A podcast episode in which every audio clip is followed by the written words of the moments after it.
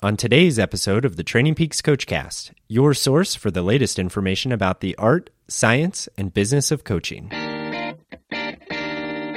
Measuring overall stress for athletes can be difficult because there are so many factors. Is heart rate variability a reliable way to do so?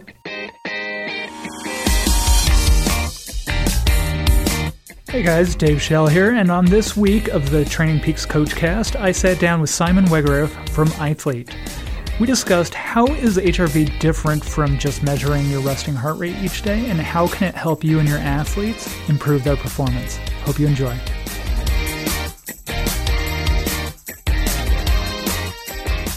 Welcome to the Training Peaks Coachcast. I'm your host, Dave Schell, and this week I have the pleasure of interviewing Simon Wegerif. Simon is the founder of HRV Fit and creator of the iThlete app.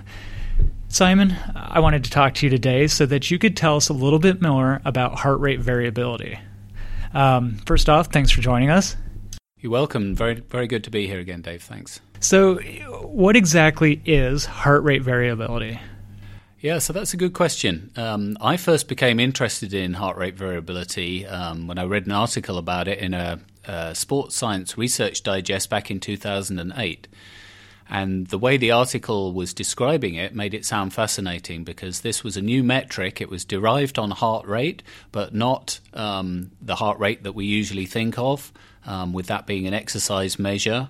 Um, but heart rate variability actually analyzes the precise timing between the individual heartbeats. And what a lot of people don't realize is that your heart speeds up when you inhale and it slows down again when you breathe out. And this variation is actually a healthy thing. And the amount of the variation depends on how fit and how recovered and how fresh your body is. It's, it definitely sounds like it's different than resting heart rate. And so yeah. people have been using resting heart rate maybe as a measure of recovery for years. So, what is the benefit of using the heart rate variability versus resting heart rate? Yeah, so that's a good question.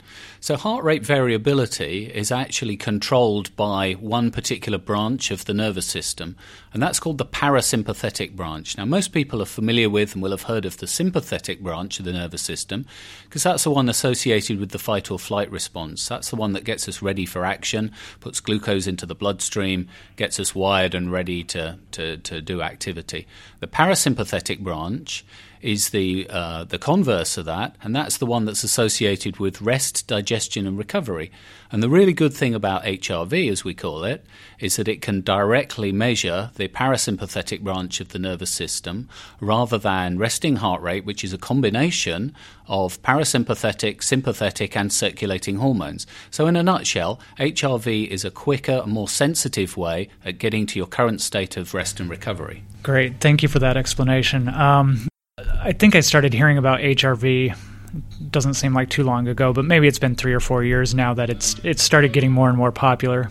I've seen a lot of coaches and a lot of athletes are wanting to use HRV in their training, but I don't. I've seen lots of different articles. Um, some say to measure it one way, some say to measure it another way. Some say that it will show you this, another says it will show you that. So, based on your experience, what are some of the mistakes that or common misconceptions about HRV that an athlete or a coach might be doing right now um, that maybe isn't making it as effective as it could be?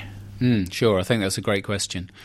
The first thing um, is that you need to set yourself up with the right equipment. Now, HRV is a sensitive measure, and it's a sensitive measure at least partly because it measures very precisely the timing between heartbeats. Uh, as with everything else in life, it's garbage in, garbage out. So you need a good sensor to start the start the process with. That means either a heart rate monitor that's in good condition or a validated um, pulse sensor. Um, so it's important to use a good quality sensor so that we can measure these precise um, uh, heart rate intervals. The other thing is um, um, that the time of day you do the measurement is pretty important. So um, right from the beginning, so from when we introduced iThlete uh, about nine years ago now, we've been recommending that endurance athletes do their test every morning, um, either in the sitting or standing position. We don't recommend people do it lying down, and we recommend that they do it um, on immediately on waking, and that gives a consistency from which you can then generate the baseline that's necessary to see whether or not your heart rate variability has changed from one day to the next. So, the first most important thing is to have a methodology to do this. You don't absolutely have to do it seven days a week, but four or five days a week is certainly also a, a requisite for getting data which is really useful to track accumulating fatigue.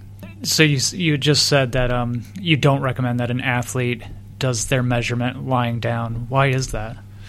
That is because, in the case of endurance athletes, uh, they tend to have very low resting heart rates. And what, one of the ways in which that is achieved is by the parasympathetic branch of the nervous system actually being fully on. So the brakes to the heart are fully on. And in the lying down position, that means that from one day to the next, you don't actually see much variation, in spite of the fact that your, your stress levels and recovery may have changed. If your trunk is in the upright position, so if you're sitting or standing, then it kind of just brings the whole system off the end stops. And there was some interesting research done into this a few years ago.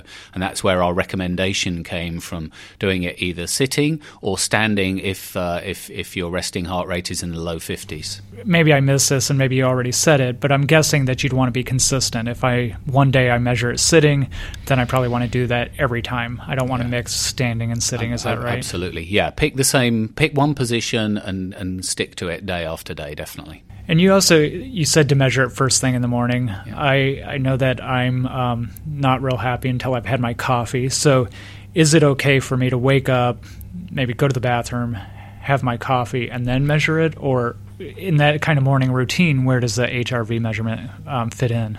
Yeah, the, the, the only thing you are allowed to do before your HRV measurement is go to the bathroom because that's going to introduce a, a, kind of unwanted stressor into the situation. So, yeah, no no caffeine first. Um, do the do the measurement. It's just a one minute measurement.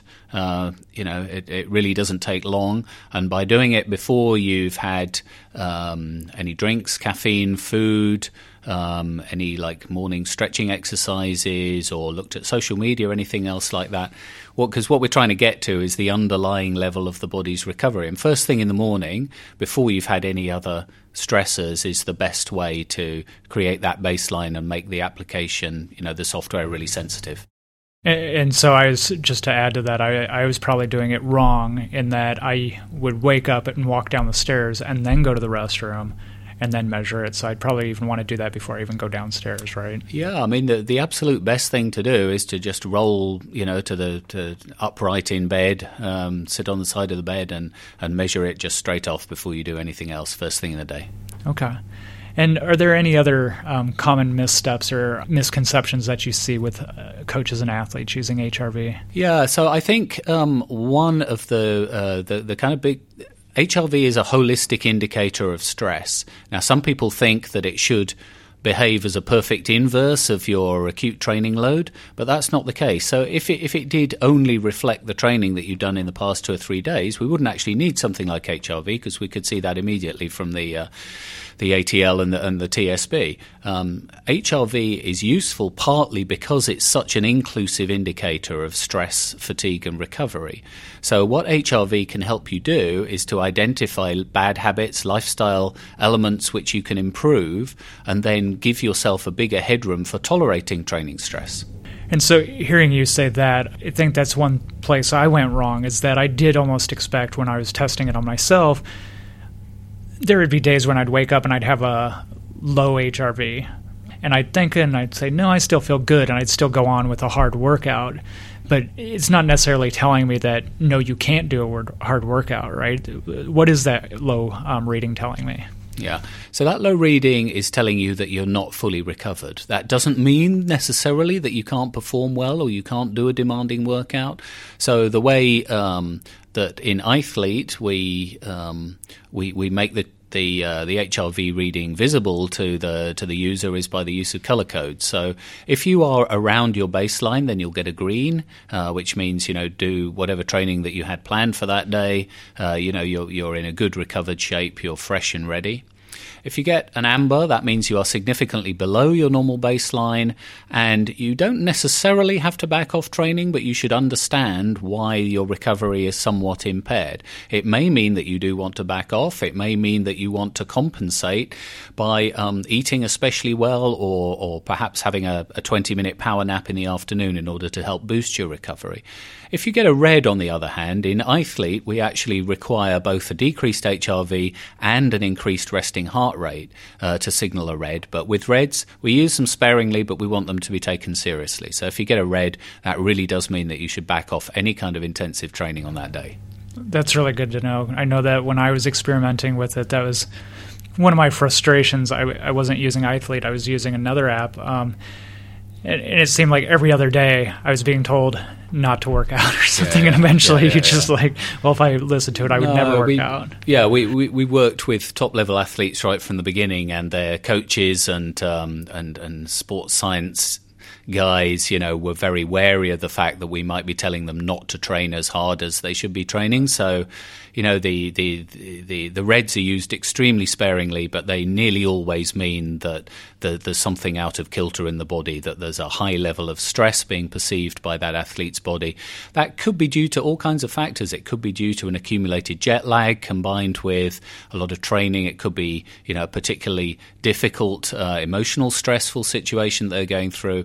It could be, um, uh, for example, uh, when athletes go up to an altitude camp at the top of Lake Tahoe Tahoe or something like that, a couple of thousand meters, and it'll take them two or three days to get through that red zone until they're ready to, to train hard again. And during that time, it's a good idea to let their body, you know, do the work on acclimatizing before they start training. So there are a number of reasons why you could get a red, but normally you will know why those are. It could be that there's a bad sickness coming on. So I've seen examples of a couple of guys who normally score in the 80s and 90s on Ithlete diving down below 40.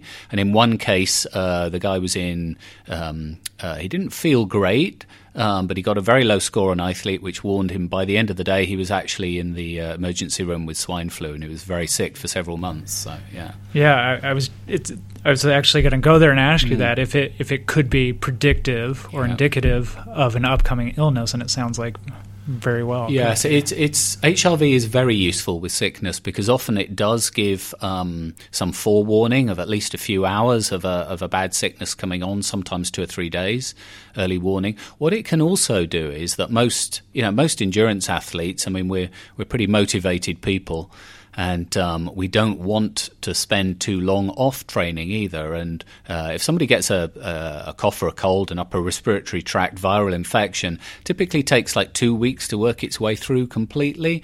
But it's it's the first three or four days which are the worst. Those are the ones also which will be associated with the the poor HRV and perhaps the red and red and amber flags. And then after that, it could well be that the HRV starts improving significantly. At which point the athlete can get back to uh, at least low intensity training whilst they still have the blocked up nose and, and, and a bit of a sore throat, but their their body is in better shape to be able to start, you know, withstand the start of restart of training again rather than waiting full two weeks. Great. So now we've talked about some of the things you shouldn't do. Mm-hmm. Now let's talk about how HRV can help enhance a coach um, coaching their athletes and endurance training. Yeah, well, there's some uh, there's some great research which has been published recently on actually using um, HRV to um, dictate the intensity of training sessions in some uh, 25 club level cyclists. They split them up into two groups, one of which were doing HRV guided training, one of which were doing a coach program.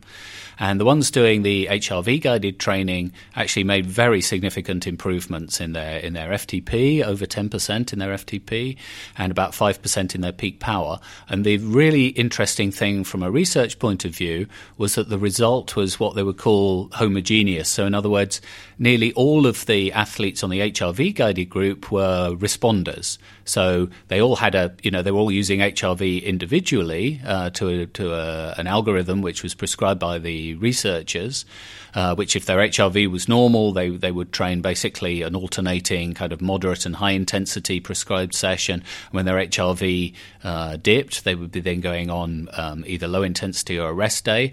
The outcomes were much more predictable with the HRV guided group than they were with the regular coached group. So, from a coach's point of view, using HRV with your athletes can produce more consistently better results over the whole group of your client base.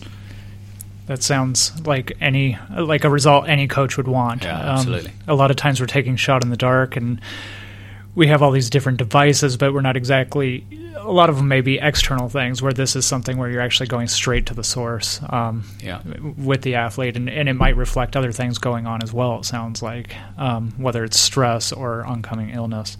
So building on that, where if if I'm a coach I've heard about HRV, but I'm not really sure where to how to get started with it. Where would you recommend that I might start, either um, mm. in reading or online courses, things like mm. that? Um, mm. Anything you could suggest? Mm. Well, there, there's several articles on the on the Training Peak site. Um, the iThlete site, we'd like to think, is now quite a valuable resource for anyone interested in HRV, particularly in sports. I think we've uh, we, we've got over 100 blog articles now on the science and application of HRV, so you know do go there and enter the keywords of what you're interested in. But the, the, you know the most pragmatic way to get started is for the coach themselves to start using it on themselves and see what their what what uh, you know their experience is.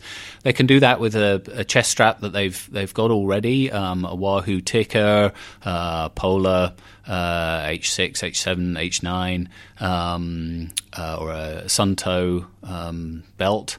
Uh, either that or other, you know, there are there is a dedicated finger sensor for iThlete. Just start using it uh, with the app on on themselves and see, you know, start to get some insights, and then perhaps in your client group start to work with the people who have who are the most fragile, who who kind of have the most problems with perhaps illness and injury, particularly running up to their key events. So I remember a tweet by Alan Couzens, I think it was uh, towards the end of last year, and that um, almost 50% of the um, athletes who failed to achieve their A race goal for the season was due to illness or overuse injury in the build up to the event. And that is something that HRV can really help with. So start with a fragile athlete or two and then deploy it more widely once you've got familiar with the data and the patterns before I let you go, anything else, any other advice for coaches, um, things I may not have mentioned around HRV um, that you think they should know? Um, I think HRV is is uh, a very useful tool because it's a holistic stress measure, but that means that the, the, the, challenge is still on us as individuals, whilst we build AI in the background, if you like, to identify what the source of the stressor is. So do record as much as you can of uh, subjectives accurately and uh, recovery enablers such as sleep, um, diet, and stress management so that you can identify for your clients which of those factors is really holding them back. And quite often there are some straightforward and simple improvements that can be made. And having the data there opens up the discussion and makes, uh, you know, gives some objectivity to it. Fantastic. I appreciate it. Um, thank you for so much for your time, and we'll let coaches know where they can find out more about iThlete and um, put those in the show notes. Great. Thanks very much, Dave. Pleasure talking to you as always. Thanks.